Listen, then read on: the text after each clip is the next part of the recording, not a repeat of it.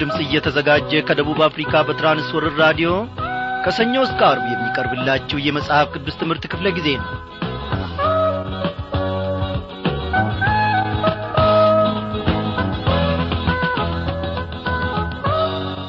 ተስፋችንና አለኝታችን የሆነው መድኃኒታችን ኢየሱስ ክርስቶስ የተመሰገነ ይሁን። እነሆ ያለፉትን ቀናት በሰላሙ በበጎነቱ በቸርነቱ ውስጥ እየጠበቀን ለዚህች ለተወደደች ጊዜ ደግሞ እንድንበቃ ፈቃዱ ሆኗል። በዛሬው ምሽት ክፍለ ጊዜ ጥናታችን እግዚአብሔር አምላካችን እነሆ እንደ ወትሮ ሁሉ ደግሞ የልባችንን ጆሮ ከፍቶ ይናገረናል ያስተምረናል። እንደምናመሻችሁ ክብራን አድማጮቼ ሰላምታዬን ፈጽሞ አልዘነጋውም። በያላችሁበት ስፍራ ሆናችሁ ይህንን የራዲዮ መልእክት የምታዳምጡትን ሁሉ ጌታ መንፈስ ቅዱስ ዛሬም ደግሞ ቀርቦ በቃሉ እንደሚያጽናናችሁ እንቆቅልሽ የሆነባችሁን ነገር ሁሉ እንደሚፈታላችሁ ብዙ ታላቅ የመንግሥተ ሰማይን ምስጢር እንደሚገልጥላችሁ እኔ አምናለሁ። እግዚአብሔር ለእኛ ለሁላችን በዛሬው ምሽት ደግሞ የሚናገረውና የሚያስተምረው ነገር ስላለ ይህቺን ጊዜ አዘጋጅቶልናል። ታምነን ወደ ጸጋው ዙፋኑ እንቀርባለን ተስፋችንና ለኝታችን የሆነውን ጌታ ኢየሱስ ክርስቶስን ከፍ ከፍ እናደርጋለን። የእኔ መከታ ኢየሱስ ክርስቶስ ነው። የእኔ ድጋፍ ኢየሱስ ክርስቶስ ነው። ተስፋ በቈረጥንበት ጊዜ ሁሉ ወዳጅ ዘመድ የለንም ባልንበት ጊዜ ሁሉ ወደ ሰማይ ዐይናችንን አንጋጠን በተመለከትንበት ጊዜ ሁሉ የእኛ መመኪያ የእኛ አለኝታ የሆነው ኢየሱስ ክርስቶስ ነው። እስቲ እንዲህ እያልናዚም የልብ መሻት እርካታ ወደ ጌታ ኢየሱስ ነው። መታመን መኮራበት የኔ መሰረት እርሱ ነው። በክንዶቹ ተማምኜ ከጥላው በታች አድራለሁ። ያኔ ተስፋዬን በእምነት ኢየሱሴን አየዋለሁ አሁንስ ተስፋዬ ነው አሁንስ ተስፋዬ ማን ነው ነው። አሁንስ ተስፋዬ ማን ነው ተስፋዬ እግዚአብሔር ነው እግዚአብሔር ነው። ተስፋዬ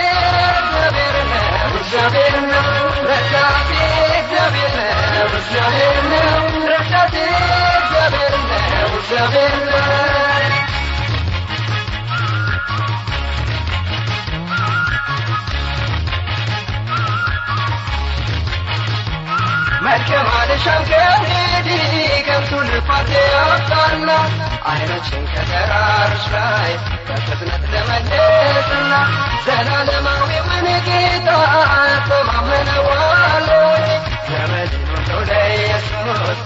አሳልፌ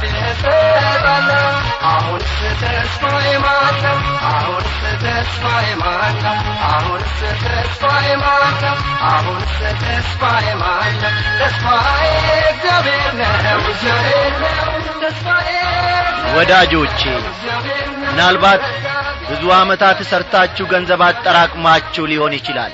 ብዙ ወርቅና ብር ሊኖራችሁ ይችላል በሠራችሁት ባገኛችሁት ገንዘብ ደግሞ የተለያዩ ነገሮችን ለመሥራት አቅዳችሁ ሊሆን ይችላል። ተስፋችሁ ኢየሱስ ክርስቶስ ካልታከለበት በቀር ያ ሁሉ ከንቱ ነው። ተስፋችን ኢየሱስ ነው። ያለ ተስፋ ባዶ ይቀራል ግን የማያሳፍረውን ጌታን ተስፋ የሚያደርጉ ያለ መናወጥ በጽናት ባለቱ ላይ ይቆማል። አሁንስ ተስፋ የማን ነው አሁንስ ተስፋ የማን ነው አሁንስ ተስፋ የማን ነው አሁንስ ተስፋ የማን ነው ተስፋዬ እግዚአብሔር ነው እግዚአብሔር ነው ተስፋዬ እግዚአብሔር ነው እግዚአብሔር ነው ረዳቴ እግዚአብሔር ነው እግዚአብሔር ነው ረዳቴ እግዚአብሔር ነው እግዚአብሔር ነው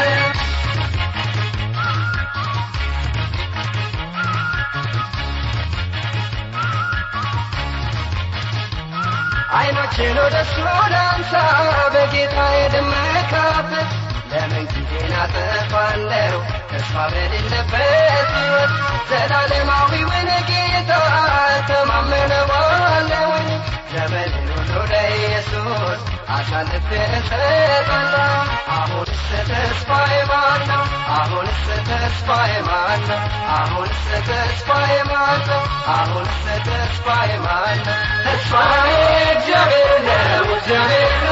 ተስፋዬ እግዚአብሔር ነው እግዚአብሔር ነው ረዳቴ እግዚአብሔር ነው እግዚአብሔር ነው ረዳቴ እግዚአብሔር ነው እግዚአብሔር ነው ጥላዬ እግዚአብሔር ነው እግዚአብሔር ነው ጥላዬ እግዚአብሔር ነው እግዚአብሔር ነው ጋሻዬ እግዚአብሔር ነው እግዚአብሔር ነው ጋሻዬ እግዚአብሔር ነው እግዚአብሔር ነው ጉልበቴ እግዚአብሔር ነው እግዚአብሔር ነው ጉልበቴ እግዚአብሔር ነው እግዚአብሔር ነው አቅሜ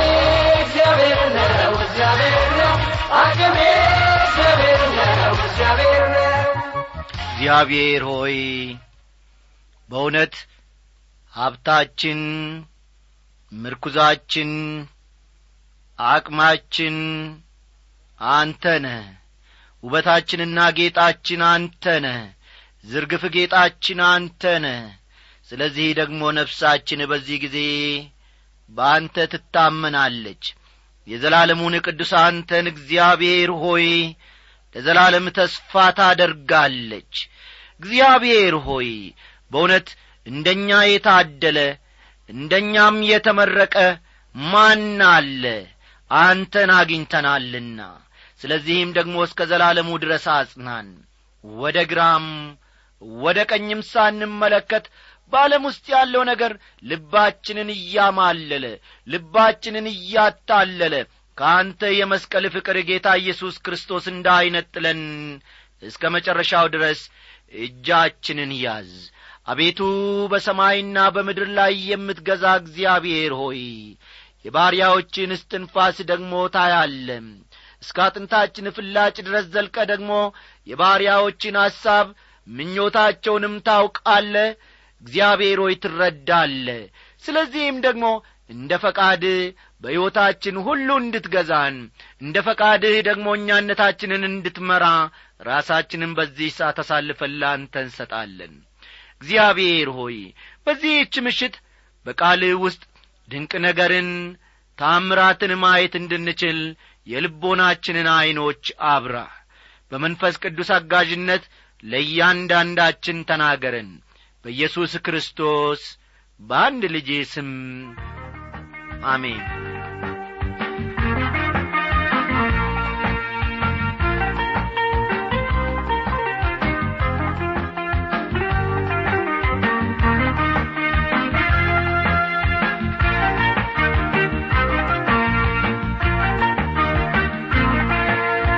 በጌታ የተወደዳችው ክብሯን አድማጮቼ ባለፉት ክፍለ ጊዜያት ከምዕራፍ ስድስት ከዕብራውያን ማለቴ ነው ከእውነተኛው መንገድ መለየት ስለሚያስከትለው አደጋ በስፋት መመልከታችን የሚታወስ ነው። በዛሬው ምሽት ክፍለ ጊዜያችን ደግሞ አብረን የምንመለከተው የምዕራፍ ሰባት ከፊሉን ትምህርት ይሆናልና መጽሐፍ ቅዱሶቻችሁ እንደ ተለመደው ገለጥ ገለጥ አድርጋችሁ ዕብራውያን ምዕራፍ ሰባት ቁጥር አንድን አውጡ።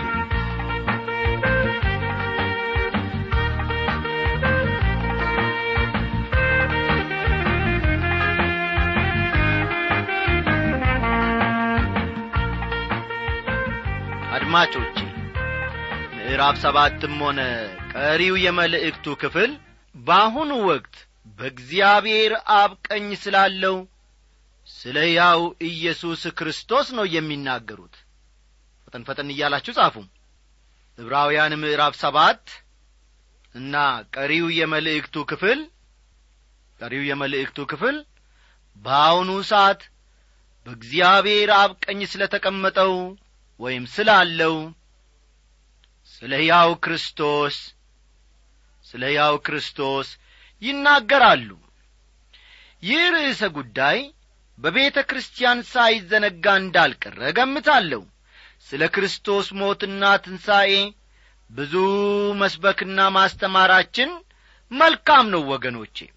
ሆኖም በአሁኑ ጊዜ በእግዚአብሔር አብ ቀኝ ሆኖ ስለ እኛ በማገልገል ላይ ወይም በመማለድ ላይ ያለውን ሕያው ክርስቶስንም መስበክ ይኖርብናል።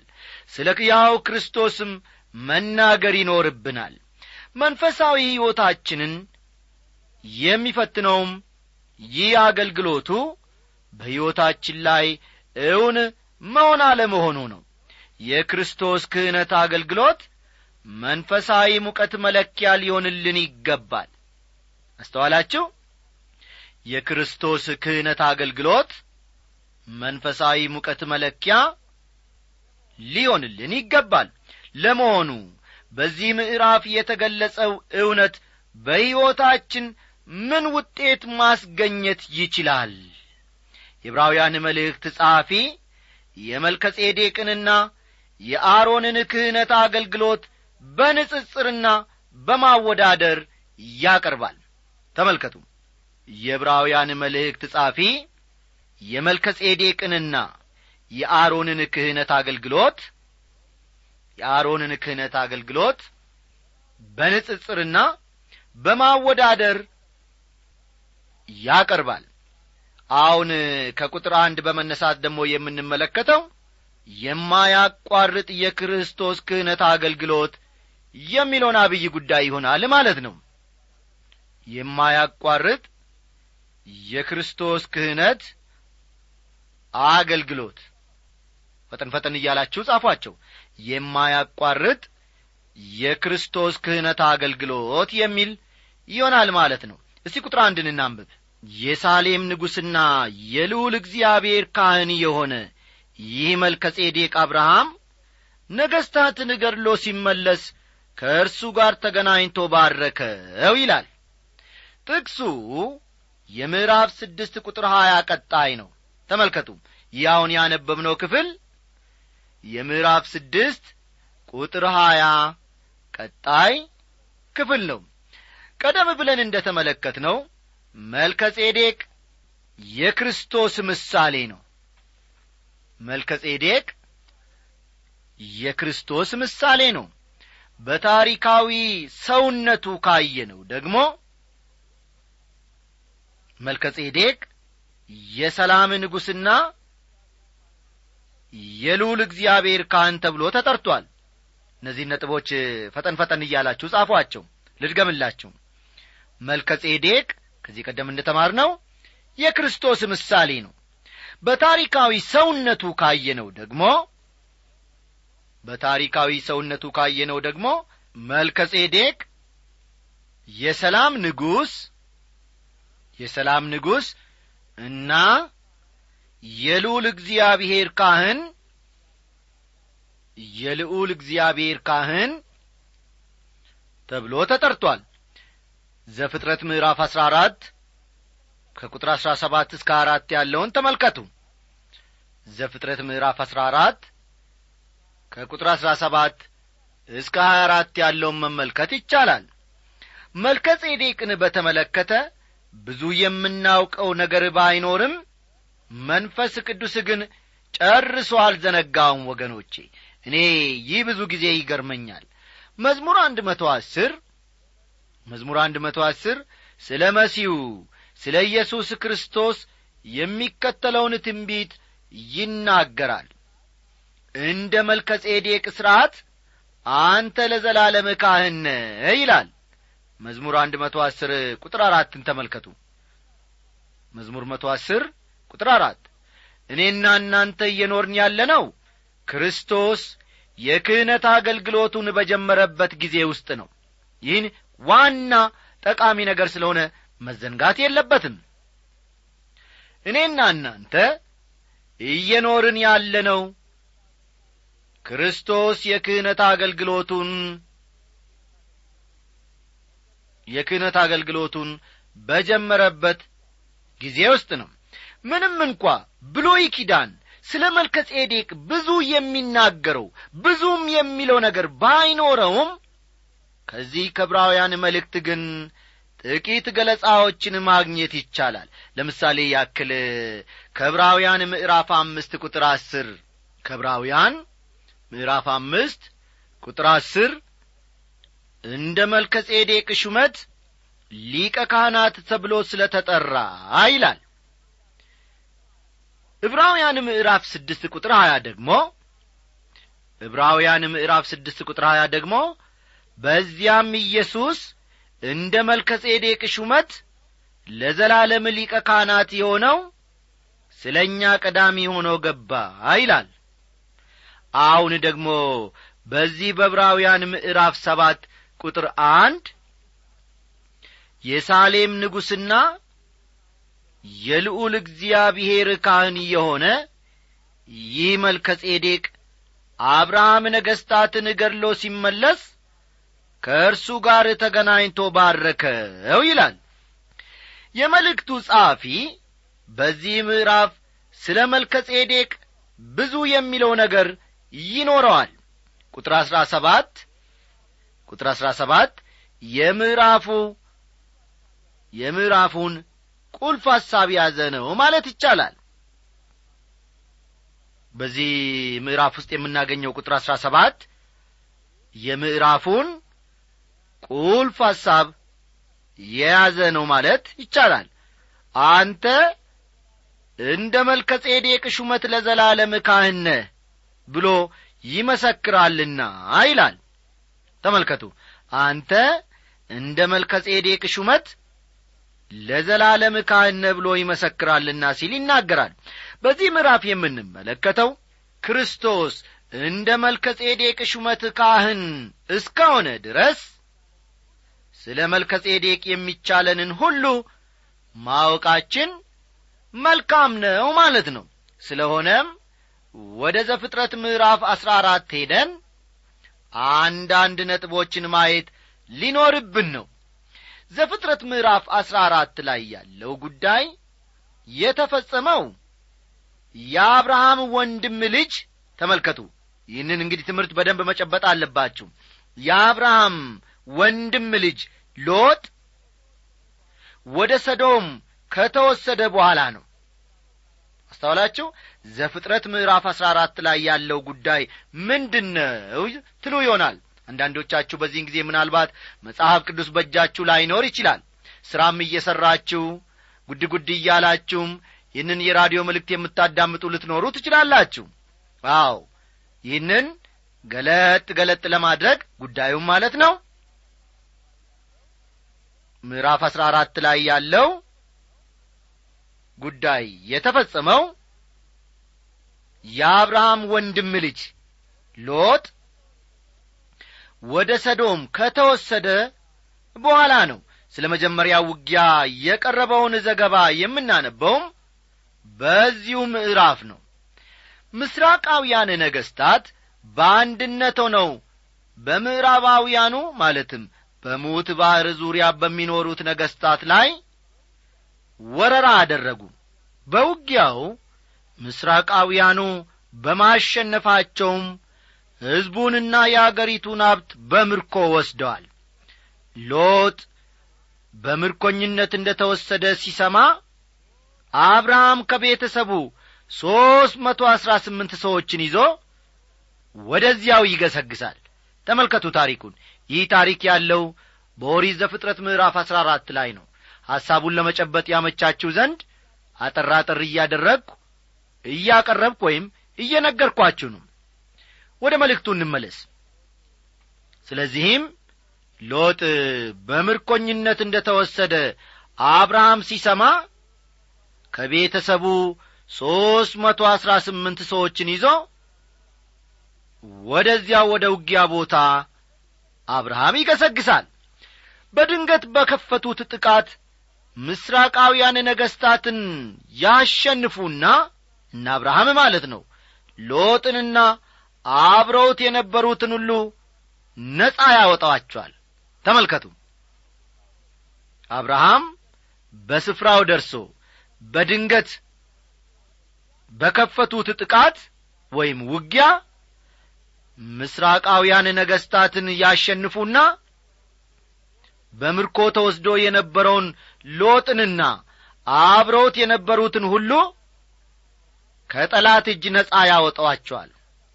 ዘፍጥረት ምዕራፍ አሥራ አራት ቁጥር አሥራ ሰባት ደግሞ ዘፍጥረት ምዕራፍ አሥራ አራት ቁጥር አሥራ ሰባት ደግሞ ኮሎዶ ጎመርንና ከእርሱ ጋር የነበሩትን ነገሥታት ወቅቶ ከተመለሰ በኋላም የሰዶም ንጉሥ የንጉሥ ሸለቆ በሆነ በሴዊ ሸለቆ ሊቀበለው ወጣ ይላል። የሰዶም ንጉሥ ያደረገለትን ስጦታ አብርሃም መቀበል አልፈለገም። በኋላም የሳሌም ንጉሥ መልከጼዴቅም እንጀራንና የወይን ጠጅን አወጣ። እርሱም የልዑል እግዚአብሔር ካህን ነበረ የሚልን ቃል ወይም ማስረጃን ከዚህ ክፍል እናነባለን። ቁጥር አሥራ ስምንት ላይ ማለቴ ነው። አሁን ያነበብኩት በቁጥር አሥራ ስምንት ላይ የሚገኝ ነው። እንዲህ ይላል። የሳሌም ንጉሥ መልከጼዴቅም እንጀራንና የወይን ጠጅን አወጣ። እርሱም የልዑል እግዚአብሔር ካህን ነበረ የሚል ቃል እናገኛለን። እንግዲህ የሳሌም ንጉሥ መልከጼዴቅ ማንን ሊቀበል ነው እንጀራንና ወይን ጠጅን ያወጣው ማለት ነው አብርሃምን እና ቤተሰቦቹን ከውጊያ ሲመለሱ ይህንን ወይን ጠጅንና እንጀራን አቀረቡላቸው ማለት ነው። እስቲ ቁጥር ሁለትን እንመልከት። ለእርሱም ደግሞ አብርሃም ከሁሉ አስራትን አካፈለው። የስሙም ትርጓሜ በመጀመሪያ የጽድቅ ንጉሥ ነው። ኋላም ደግሞ የሳሌም ንጉሥ ማለት የሰላም ንጉሥ ነው ይላል። አንዳንድ ሰዎች ሳሌም የተባለው ቦታ ኢየሩሳሌም ነው ይላሉ። ይሁን እንጂ ይህ ግምታቸው ትክክል አይመስለኝም። ምክንያቱም ሳሌም ማለት ሰላም ማለት እንጂ የአገር ስማ አይደለም። ሳሌም ማለት ሰላም ማለት እንጂ የአገር ስም አይደለም። መልከ ጼዴቅ የሰላም ንጉሥ ነበር ይላል እንጂ የሰላም ንጉሥ ነበር ይላል እንጂ የኢየሩሳሌም ንጉሥ ነበረ አይልም። በዚያ ዘመን ሰላም ማስገኘት የቻለ በአካባቢው የነበረች አንዲት አገር ንጉሥ ነበር። ያቺ አገር ግን የግድ ኢየሩሳሌም መሆን የለባትም። ከዚህም በላይ መልከጼዴቅ የጽድቅ ንጉሥ ማለት ነው መልከጼዴቅ ማለት የጽድቅ ንጉሥም ማለት ነው። በብራይስጥ መሌክ ማለት ንጉሥ ማለት ነው። በብራይስጥ ቋንቋ መሌክ መሌክ ማለት ንጉሥ ማለት ነው። ጼዴቅ ማለት ደግሞ ጽድቅ ማለት ነው። ጼዴቅ ማለት ጽድቅ ማለት ነው ነቢዩ ኤርምያስ እግዚአብሔር ጽድቃችን ነው ማለቱንም እናስታውሳለን። በብዙ መልኩ ወገኖቼ እንግዲህ ስንመለከተው መልከ ጼዴቅ የክርስቶስ ምሳሌ ነው። በዚህ ላይ አሁን እንግባባለን አይደል? አዎ መልከ ጼዴቅ የክርስቶስ ምሳሌ ነው። የሰላም ንጉሥና የጽድቅ ንጉሥ ነበረ መልከ ጼዴቅ ጌታ ኢየሱስ ክርስቶስም እንዲሁ የሰላምና የጽድቅ ንጉሥ ነበር። እርሱ ጽድቃችን ሆነልን። መልከ ጼዴቅ የልዑል እግዚአብሔር ካህን ነበር። ልብ በሉ። መልከ ጼዴቅ የልዑል እግዚአብሔር ካህን ነበር። ጌታ ኢየሱስ ክርስቶስም እንዲሁ ሊቀ ካህናችን ነው። በጣም የሚያስገርመው ደግሞ ወገኖቼ መልከ ጼዴቅ አብርሃምን ለመቀበል ሲወጣ እንጀራና የወይን ጠጅ ይዞ ነበር የወጣው። ይህም ደግሞ የጌታ ራት ወይም የቅዱስ ቁርባን ምሳሌ ነው። አስተዋላችሁ? አብርሃም ድል አድርጎ ሎጥንና ቤተሰቡን ከጠላት እጅ አስለቅቆ ሲመጣ መልከ ጼዴቅ እንጀራና የወይን ጠጅ ይዞ ነበር የተቀበለው። ይህም ደግሞ የጌታ ራት ወይም የቅዱስ ቁርባን ምሳሌ ነው። እግዚአብሔርን ስለዚህ ድንቅ አሰራሩ እጅግ አድርገን እናመሰግነዋለን ወገኖቼ። በዚህ ምሽት ለእኔ በእውነት እላችኋለሁ ጌታ መንፈስ ቅዱስ ብዙ ሰማያዊ መገለጦችን ሰጥቶኛል በቃሉ አማካይነት። ለእናንተም ደግሞ ትልቅን ነገር በልባችሁ ጽላት እንዳስቀረላችሁ እኔ አምናለሁ። እግዚአብሔር ምንጊዜም ለሚወዱት ሊሰሙ ለሚሹትም ሁሉ ታላቅ ነገርን ይናገራል ያስተምራቸዋልም። ስለዚህ ድንቅ አሰራሩ ታዲያ ከምስጋና በስተቀር ምንን እናቀርብለታለን? ከምስጋና በቀር ከማመስገን በስተቀር ከማመስገን በስተቀር ከማመስገን ከማመስገን በስተቀር ምን እላለሁ የምለው ሌላ ነገር አልቻለም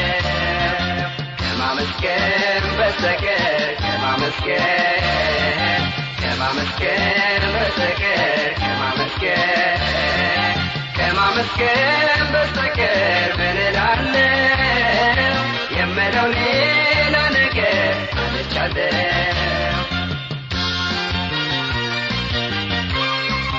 እግዚአብሔር ለዘላለም ይክበር ይመስገን። ዝማሬውን በማቋረጣችን ይቅርታ እንጠይቃለን። ወደ ኋላ እንመለስበታለን። ወንድማችን አቶ አጋሪ ለሜሳ ከጨለለቂ ወንጌላዊት ቤተ ክርስቲያን መካነ ኢየሱስ ከነቀምቴ የጻፉልንን ደብዳቤ እስቲ እንመልከተው። ወንድማችን አቶ አጋሪ የእግዚአብሔር አብ ፍቅር የልጁም የኢየሱስ ክርስቶስ ሰላምና ጸጋ ባሉበት ስፍራ ይብዛለሁ። የዘወትር ደብዳቤው ለእኛ መበረታታት ለዚህም ሥራ ደግሞ ከዳር መድረስ ጸሎቶ ሁሉ እጅግ እጅግ ጠቅሞናል። እግዚአብሔር ይባርኮት። ስለ መጪው ዓመት አስመልክተው የጻፉልንን ደብዳቤ የተመኙልንም መልካም ሐሳብ ሁሉ አነበብን። በጸሎት ክፍለ ጊዜያችን ደግሞ እርሶን እንዲሁ እኛም በእግዚአብሔር ፊት አሰብን። እግዚአብሔር የሁለታችንንም ምኞት ጸሎታችንንም ሁሉ ይሰማል ያዳምጣል። ባሉበት ስፍራ ይህ የመጽሐፍ ቅዱስ ትምህርት በራዲዮ የቱን ያህል ወገኖችን እያገለገለና እየጠቀመ እንዳለ አስመልክተው ጽፈውልናል። እርሶም በዚህ አገልግሎት ይበርቱ እያልን ስንሰናበተው የጀመርነውን ዝማሬ በመጋበዝ ነው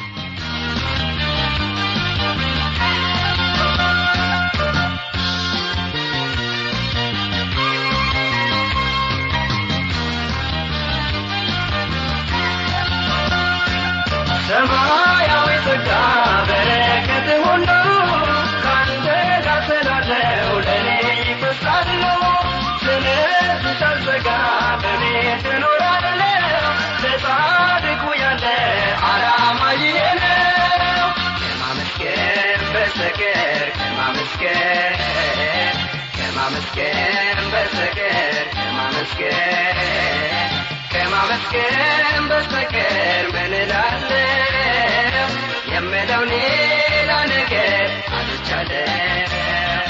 ከማመስገን በስተቀር ከማመስገን ከማመስገን በስተቀር ከማመስገን ከማመስገን በስተቀር ምን እላለሁ? የምለው ሌላ ነገር አልቻለም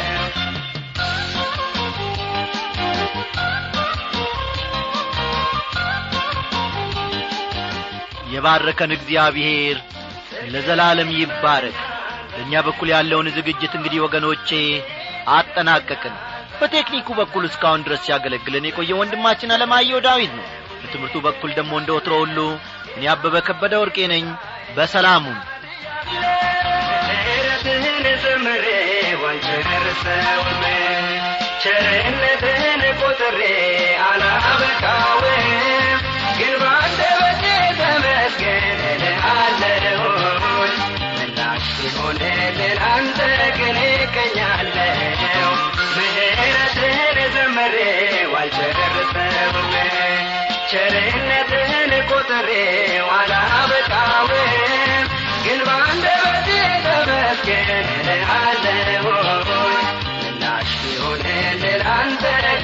ግን እገኛለሁ ከማመስገን በስተቀር ከማመስገን ከማመስገን በስተቀር ከማመስገን